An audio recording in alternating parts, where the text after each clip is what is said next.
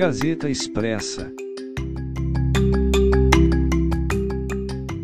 Por decreto publicado em edição extra do Diário Oficial da União, desta quinta-feira, 21 de abril, o presidente Jair Bolsonaro concedeu graça constitucional ao deputado Daniel Silveira, condenado pela maioria dos ministros do Supremo Tribunal Federal, STF, pelos crimes de ameaça ao Estado Democrático de Direito e coação no curso do processo. Com o decreto, Bolsonaro visa anular a aplicação das, abre aspas, penas privativas de liberdade, a multa, ainda que haja inadimplência ou inscrição de débitos na dívida ativa da União, e as penas restritivas de direitos, fecha aspas.